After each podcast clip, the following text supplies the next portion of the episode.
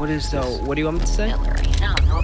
You have found Chameleon, Season 3, Wild Boys. A production of Campside Media. Oh. A heads up. This show contains discussions of an eating disorder. If you or someone you know is struggling with eating disorders, please listen with care. After the CBC Bush Boy documentary aired, one of the producers, Timothy Sawa, got a mysterious email. We got an email, and uh, he said, Those are my brothers. And, you know, they're missing. Around that same time, back in Vernon, Corporal Henry Proce's phone was ringing too. One of the parents phoned me and said, that's, that's my son, or those are my sons, and I'm in Sacramento, California, and they've been missing. On the phone were the parents of the Bush boys, the parents that Prose and Tammy had been trying to convince the boys to connect them with. The parents that the boys insisted wanted nothing to do with the outside world. After several months of nothing, the camel started coming through the eye of the needle, and it was Proce who had set this camel in motion. After the initial buzz had died down in the fall, and the boys stonewalled him for so long, he kind of dropped the case. But when the CBC came to town, Henry, being the media relations officer, dusted off the case and combed back through it. And he remembered one thing the boys told him that he hadn't fully looked into. At some point, they said they had a grandparent in the Bay Area, which is the San Francisco area in California, Proce was skeptical about pretty much everything the boys told him, but this kind of made sense. One of the most plausible theories was that their parents, like so many others at the time, had fled to Canada to dodge the Vietnam draft. Proce had tried the police down there, and nothing really came of it. But he hadn't tried the media. So Proce looked up the number for the San Francisco Chronicle, and he was quickly connected with the exact right reporter. I remember the the fellow I talked to, he said, This is great. I love this stuff. You know, I'm going to do a story on this right away. I love this stuff. so the CBC disclosure story aired nationally in Canada on Tuesday, March 30th. And two days later, on April Fool's Day 2004, the San Francisco Chronicle ran a piece about the Green brothers that included this gem from Proce. Quote, the initial spin was that they were out of the pine trees and onto the mossy bank. No doubt they lived in an isolated environment, but it's not like they were suckled by a she wolf. This article was a substantial bit of coverage and was placed prominently. In fact, I, I think they put it right on the front page of the newspaper. The article got enough engagement that the Sacramento CBS affiliate showed images of the brothers on the 6 o'clock news, and a friend of the boys' family just happened to see that story. One of the neighbors recognized the two brothers and went across the road and told mom and dad, You know, your boys are on the front page of the paper. And now the boys' parents were on the other end of Proce's phone, and their brother was in Timothy's inbox. All of them telling the same story. Those two boys have been missing from Roseville, California. Timothy wasn't sure what to believe at first. You, just, you don't know when someone emails you out of the blue, right? So Timothy takes down the new names the emailer gave him and he starts combing through missing persons websites where he finds a familiar face. And then we saw the missing persons notice on the website and the photograph and compared them and realized we knew who these guys were now. And then it all unraveled. And I happened to be there while it was unraveling. It just happened.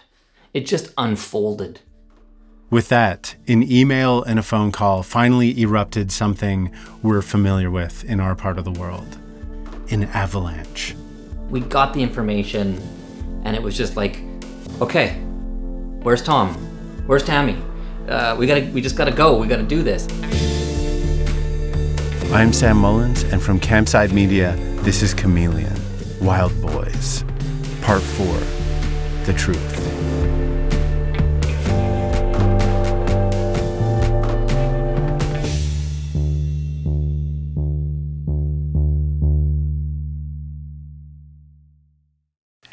You're listening to Chameleon from Campside Media.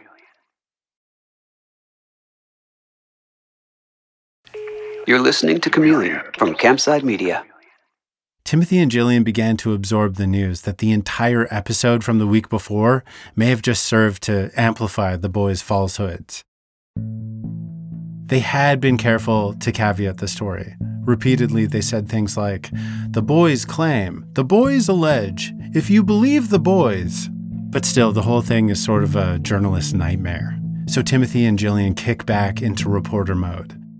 If the original story wasn't true, then was the story in their inbox and on the other end of Proce's phone? Was that the truth? Fortunately, Timothy was still in Vernon at the time, so he grabbed his cameraman and said, We're doing this again. They scrapped the season finale they'd planned and began re reporting the Bush Boys story. Last week, we received a mysterious email. We checked it out, and the truth soon emerged. So we went back to BC with our cameras rolling to see things through to the bitter end.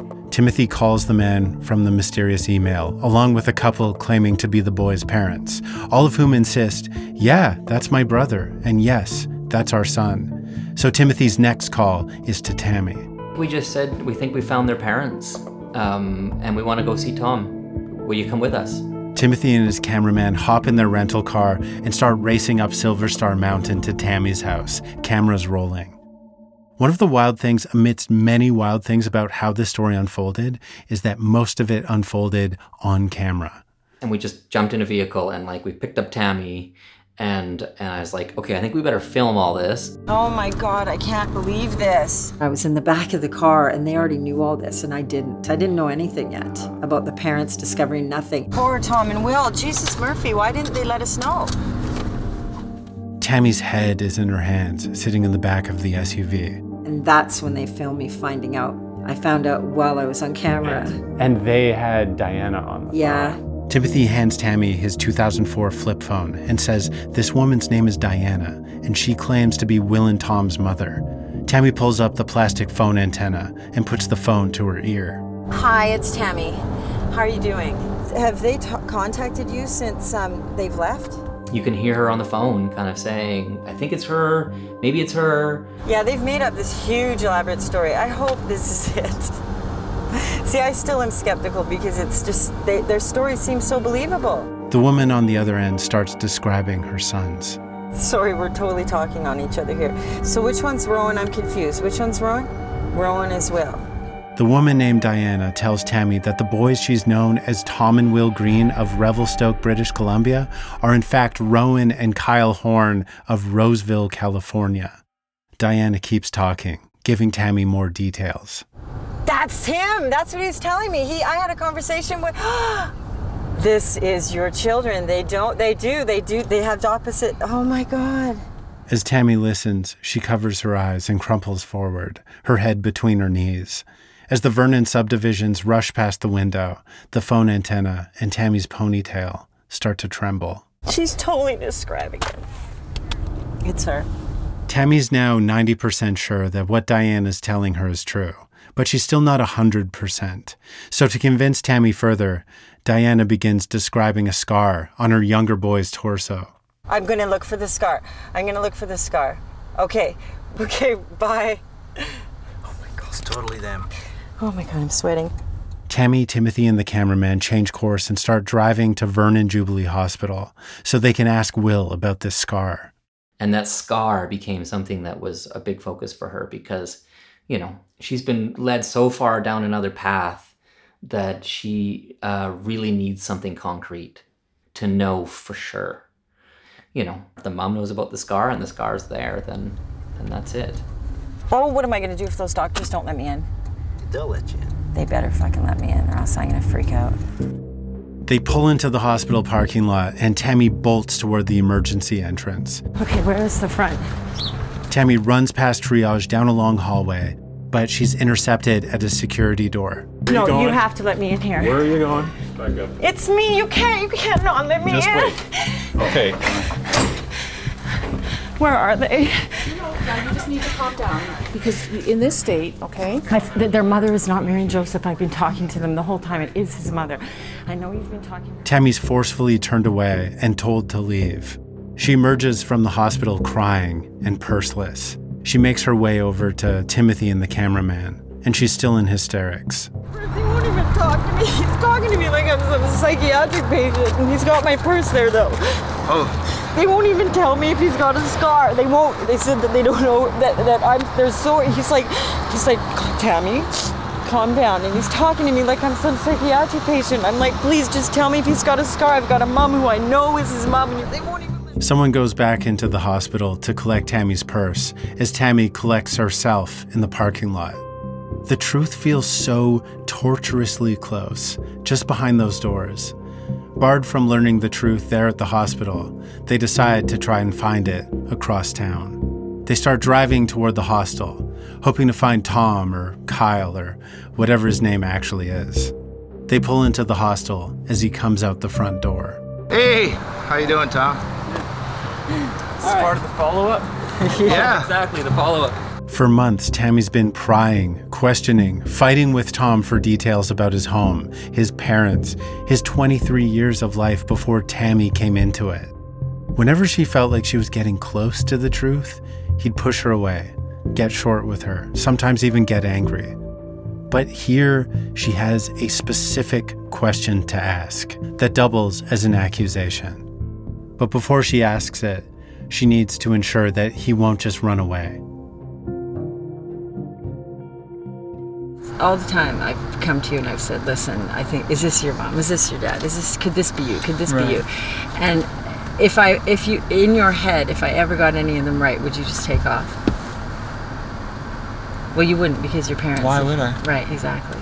Tom knows something's up. He smiles uneasily at Tammy, but she averts her eyes and is suddenly fixated on her hands, as if the truth about Tom and Will is written on them. They pull into the parking lot next to the library where Tammy first saw them. They all get out of the car and stand in a circle, Tom's back against the SUV, the pale sun hanging over them like a lamp in an interrogation room. Timothy takes over. He's the designated confronter. I remember having to kind of confront him with this and wanting to kind of keep it simple, be straightforward. I don't I didn't want to you know, feel like he was being attacked. Tammy covers her head as Timothy starts to talk, protecting herself as if a literal explosion's about to happen. A mother came to us, said she has a son named Kyle and another nun son named Rowan, who are living in California and who left about a year ago. Are you Kyle? And I just will never forget the look on his face. You could literally see his brain kind of processing that this big lie he'd been living was about to come crashing down. And he's just kind of, he's looking, but he's not like, he's like staring into the distance, like he's not seeing you anymore. He just kind of disappeared. Are you Kyle? I told you everything that I said about myself. I have nothing else to add to that. Is your name Kyle? Kyle looks away and Tammy squints up at him and tries a different tack. If he won't answer that question, maybe he'll answer a simpler one. You know how you said you'd always be honest with me about things if I asked you a certain question? This ha- does Will have a scar on his abdomen from a spleen? Uh, with spleen removed? He has a scar there, yeah. There's almost a physical impact to this information. Tammy has to walk away from him. She curls in on herself and cries 12 feet away from Tom, or pardon me, Kyle, as he shoots the camera a Jim Halpert smile. After composing herself, Tammy comes back, arms crossed. That's what this lady said. If it's her son, he's got a scar from a bicycle accident. Tammy cocks her head. It seems like she's waiting, expecting him to start explaining everything, but he doesn't. You must have known this was going to happen. Darn, you're the best storyteller ever if this is not true about the bush. Thank you for all those compliments. In the moment that he's confronted with the truth and his lies, Kyle doesn't look scared. He doesn't look ashamed. He looks tickled and says, Thank you for all those compliments. He agrees to talk to the woman claiming to be his mother. Tammy dials Diana and passes the phone to Kyle. Hello? Hi. Who is this? So he um, gets on the phone with his mom and he starts out by saying, Who's this? And you can see he's trying. There's a part of him that's trying to keep the lie going or hoping somehow he can keep the lie going. But as Diana talks to him, Kyle slowly concedes. Thank you though for worrying about me.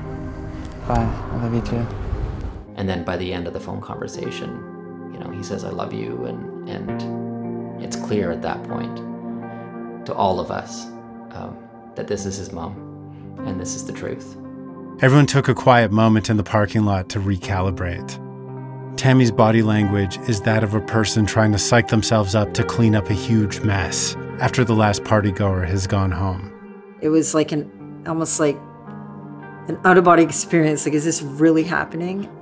It just was like devastating. I don't think of it. I've never felt like that in my life. The parking lot where all this went down is conveniently situated right next to the downtown police station. Tammy throws her arm around Kyle. My buddy. Let's go and talk to Corporal Proce. He's probably there.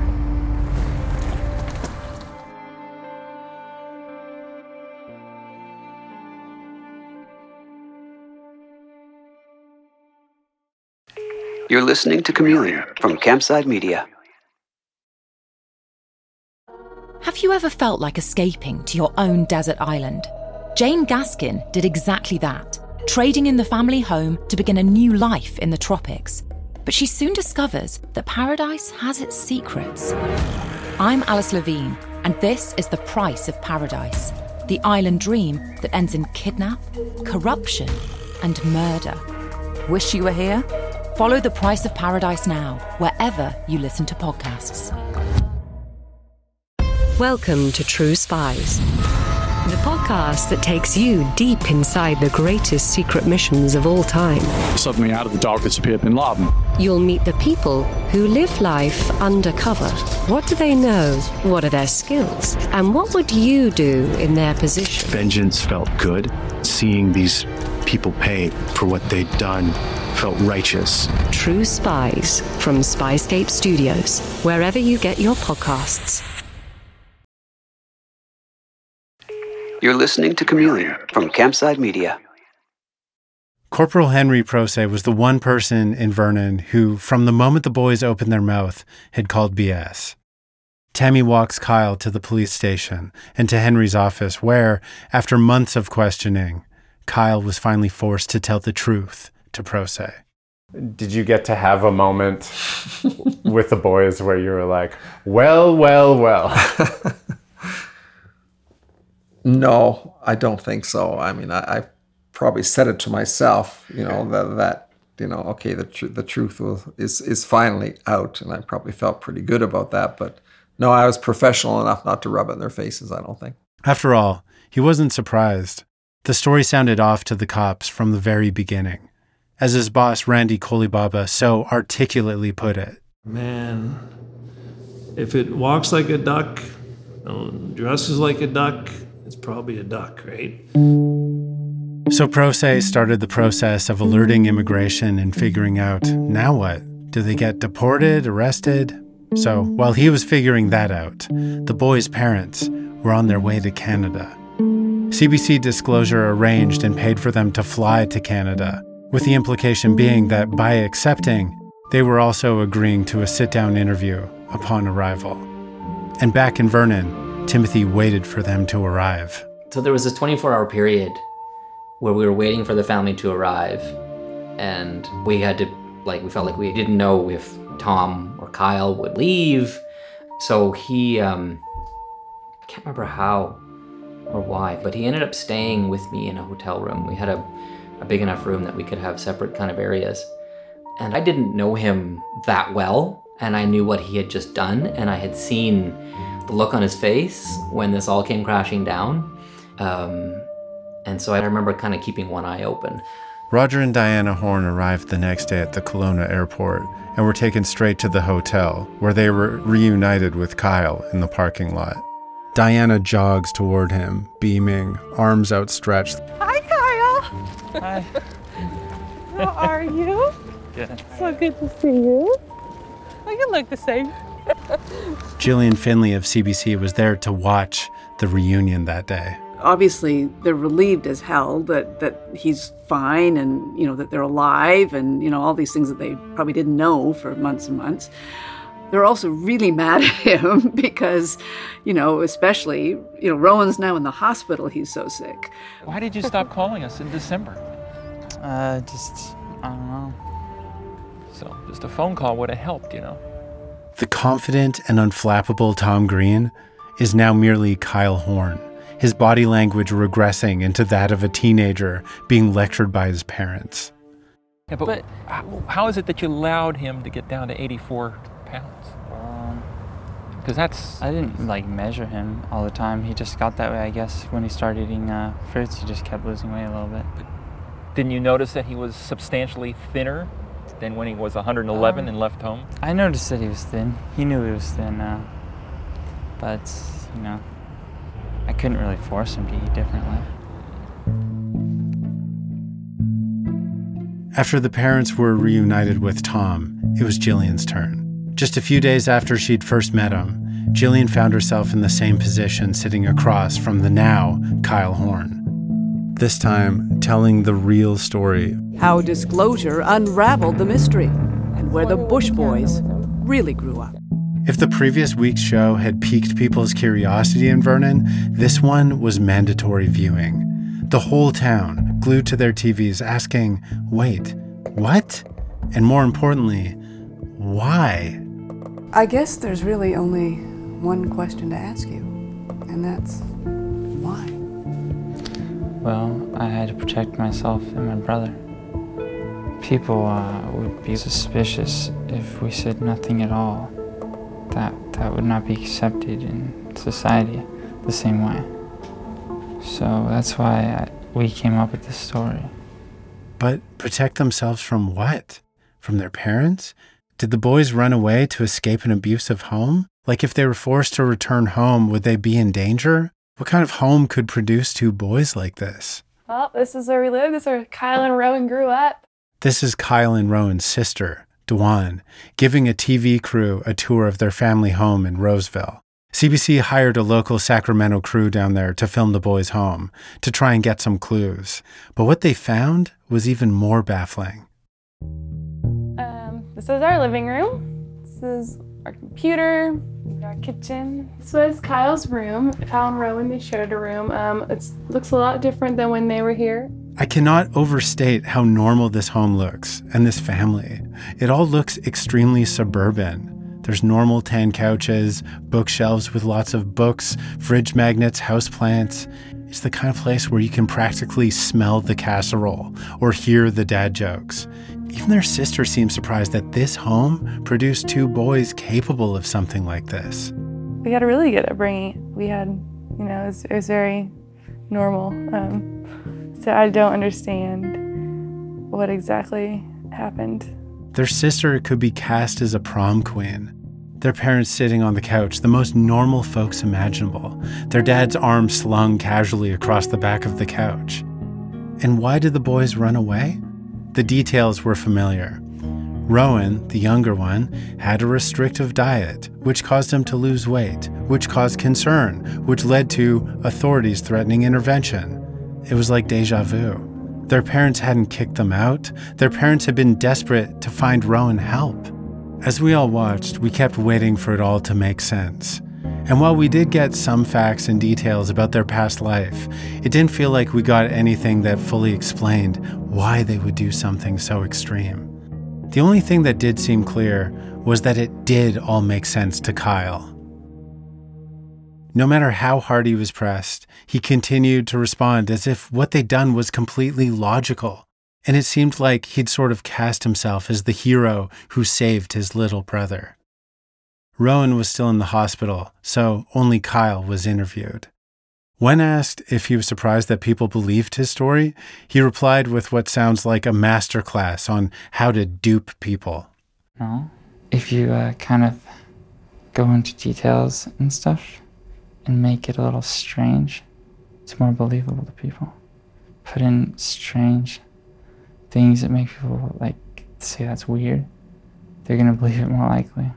It didn't seem to register with him that, that maybe he should be apologetic for, for everything that happened. I think he said something like, you know, it's it's not my job to tell the truth. which I think is a very strange thing to say, isn't it? Do you have any remorse for what you've put them through? No. Not for Tammy? Huh? I, I thought what I did was necessary. Does that make it right, what you did? I don't think it's wrong. He didn't even comprehend that there was a reason that he should feel badly about having done this. That's that's the impression I had. I mean, I liked him a lot less after that, you know.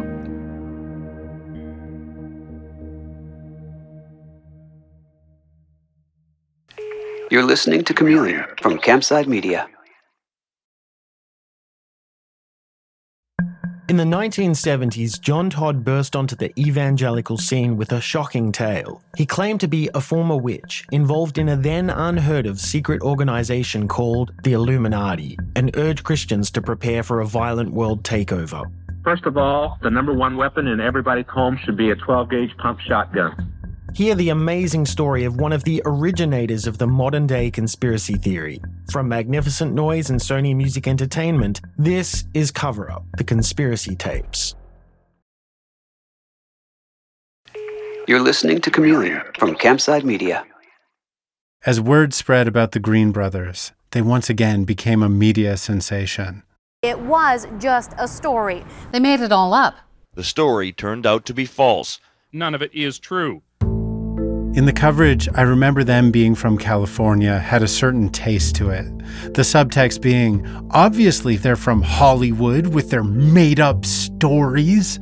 One headline in the province newspaper read, Bush Boys turn out to be Beach Boys. Never mind that Sacramento isn't even on the ocean. Community Owed Apology, read the local headline in Vernon which featured a letter from a reader that said, Kyle and Rowan, I believe you have behaved as spoiled brats. You owe the good people of Vernon a big apology. An apology that was not going to come. Not from Kyle, at least. Not even to the person most affected by all of this. After the parents arrived, Tammy arranged to meet them in town. And uh, I remember meeting them in a hotel, a motel, actually. And uh, yeah, the whole situation was very strange. In the small motel room, Tammy struggled to navigate an awkward situation. What do you even say? So nice to meet you. Your sons are liars. So, how long are you guys in town? Your boys took advantage of me. The parents, at least, were deeply apologetic.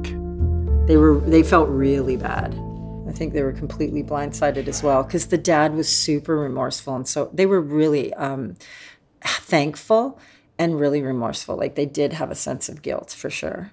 And they kept kind of nudging Kyle. And I do remember his mom saying, You need to apologize and thank Tammy, something like that. And Kyle, with no apparent sincerity. He'd be like, Thank you. Like, you know, just kind of doing what he's told. But there was no remorse at all. No remorse at all. The only emotion he appeared to feel was pride. Yeah, I remember him smirking, and I think it was more like a sly, like I got caught. Oh well, like right. just didn't like. Yeah, and I remember being angry at him. I remember that super angry because I felt so duped by him, and I wasn't mad at, at Rowan. It was more him. She'd confronted him before his parents arrived. I asked him like, "Why would you do this to me? Like, why would you do this to everybody in the community and all this?" And he basically his his whole thing was, "You chose to believe me."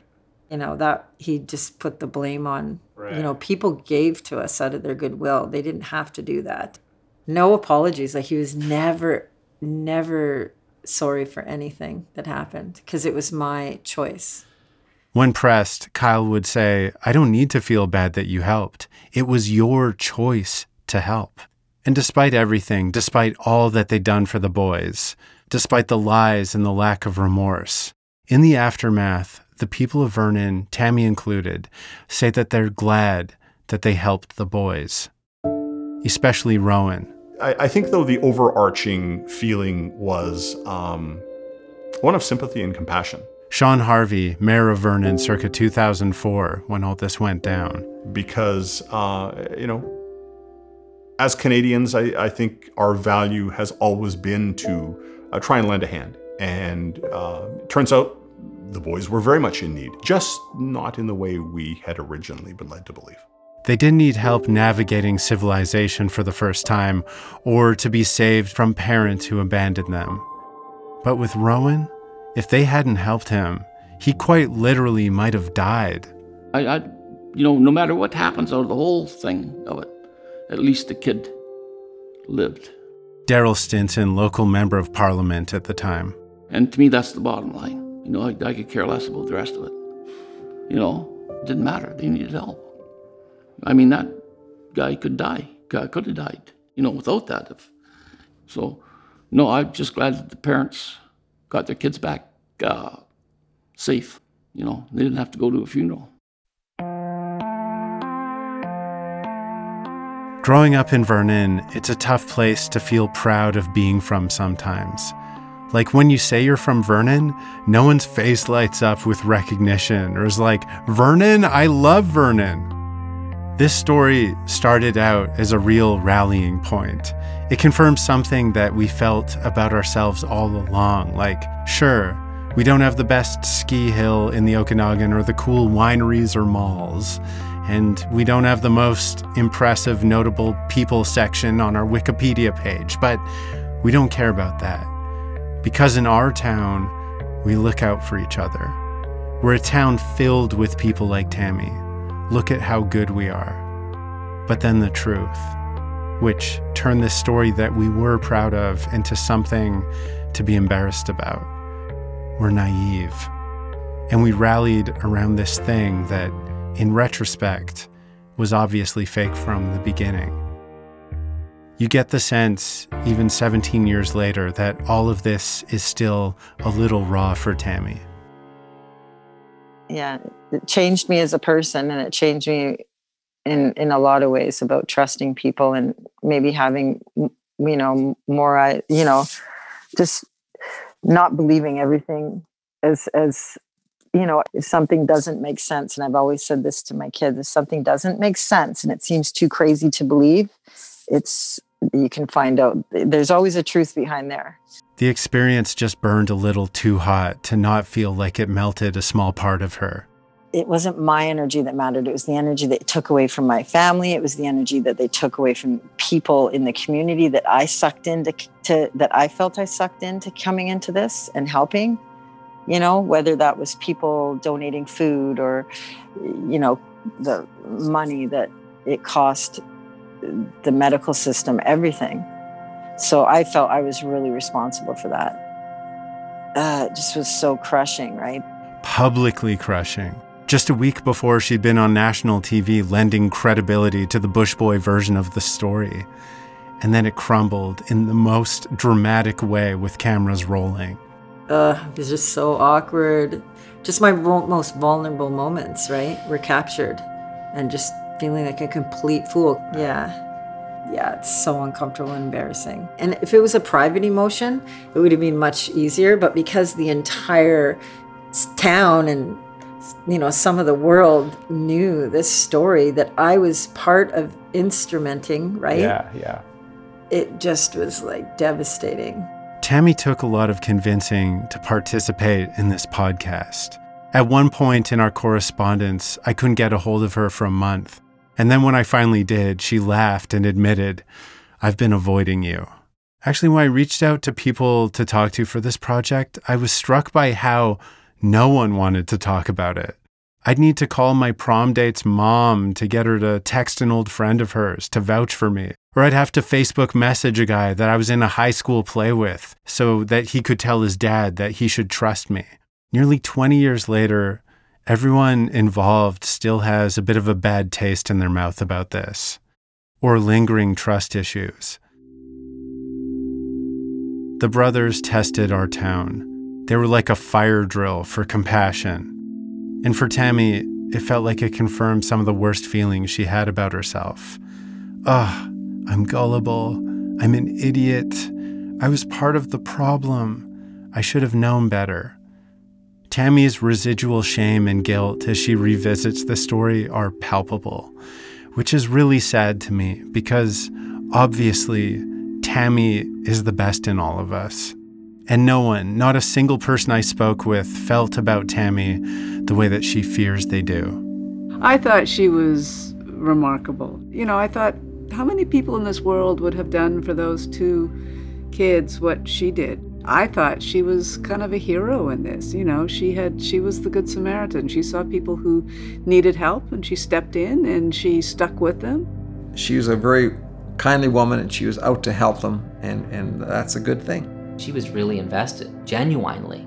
Like she genuinely cared for them as her like her own children, I think. After months of generosity, the Vernon and Canadian authorities did one last extremely generous thing. No one charged Rowan and Kyle Horn with anything.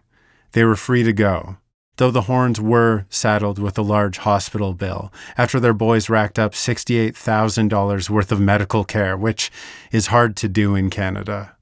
The Horns were told to leave the country that their sons had entered illegally at their earliest convenience, though Rowan could stay until he was stable enough to transport. And even in this moment where Tammy was hurt and embarrassed, she showed up to the hotel where the Horns were staying with her whole family in tow to say goodbye to Kyle one last time. In the busy hotel lobby, Kyle stands stoic and unemotional, wearing his familiar self assured smirk. And Tammy stands before him, tears in her eyes. You get. I hope you get some help down there. And I know you don't think you need it. Maybe. Be able to talk to somebody and figure all this out for yourself. What happened here. Okay? Take care. No matter what happens, I still think you're a great guy. I still think you're a great guy. I hope you get help. What's remarkable watching this is that Tammy's not just saying the right things here. When you look in her eyes, you can tell, even in the end, that she means the right things too. And,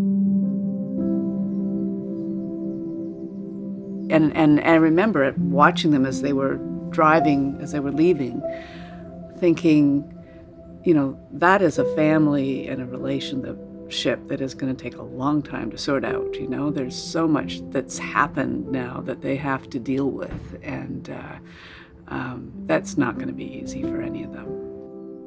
A couple of weeks later, the media left town. All the pieces had aired, all the stories had been written, and Tammy was back to her regular life as a full time hockey mom. All that was left was for there to be one final scene between Cop and Bush Boy.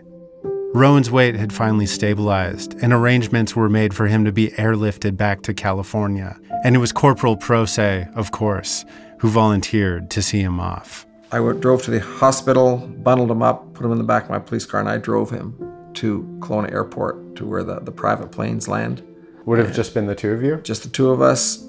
The drive from Vernon Hospital to the Kelowna Airport is a beautiful one. As you leave town, you have a panoramic view of the whole city. You can see up toward Tammy's house, the snow at Silver Star, East Hill where the hostel is, and all of downtown. And as you wind south, you can see down the valley to Kal Beach and Cal Store. The emerald greens of Kal Lake would have been with them the whole way out the driver's side window. It was a quiet ride. He had nothing to say, and uh, you know he had spent weeks in our hospital. All these funds and time and effort had been expended on him from people in the community. Proce pulled into the airport, got Rowan out of the car, and escorted him onto the runway. But that last time I saw him, he, he just struck me as so ungrateful for everything the people of Vernon had done for these two boys. And he walked up the gangway into the plane, never even looked back, Yeah. and was gone. As Proce drove back north, he watched the plane take off and headed back to the detachment to mark the case finally done. And that's the last any of us really heard about the boys or from them until 17 years later, it's mid pandemic, and I'm pushing my sleeping daughter in her stroller through Trinity Bellwoods Park in Toronto. And some synapse fires in my brain that hasn't in a very long time. And I remember this story. And I think about it all day. And that night, I go on the internet and pull up all the articles about it. And I just still have so many questions. What was going on in that family?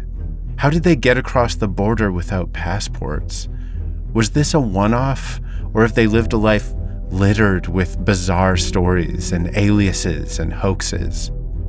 They just seem so troubled. Are they okay now?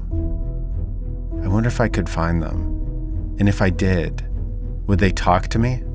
Did you like growing up in Vernon? Oh, oh yeah, totally. So you know why we stay there. Yeah, it's exactly. a perfect little town. It's a eh? good spot for you guys to land. So I'm just running and I'm and I turn make a turn and I hop another fence. I didn't even bother looking behind me because I was too afraid. Normal five year old, normal 10 year old, not normal 15 year old. I don't know what changed. And that's what I showed as evidence to the policeman that I feel he's a threat to society. They're sort of like Nazis. Come and take people away. If you understand Kyle's intentions and motives, you'll see there's no no wrongdoing, nothing he needs to account for. Hey, Kyle, give us a call um, on Daddy's phone. Mine's not with me. We're really hoping you'll meet with Sam, and uh, they're, you know, it's best if if your point of view comes out in the story, and instead of people just judging you and guessing your intentions. So please consider meeting with them. I'd like you to call us and let us know. Okay, bye. It's all coming up in the second half of Chameleon Wild Boys. Chameleon is a production of Campside Media with Sony Music. Wild Boys was reported and written by me, Sam Mullins. It's produced by Abukar Adan, and our editor is Karen Duffin. Our senior producer is Ashley Ann Krigbaum. Sound design and mixing by Hannes Brown and Garrett Tiedemann.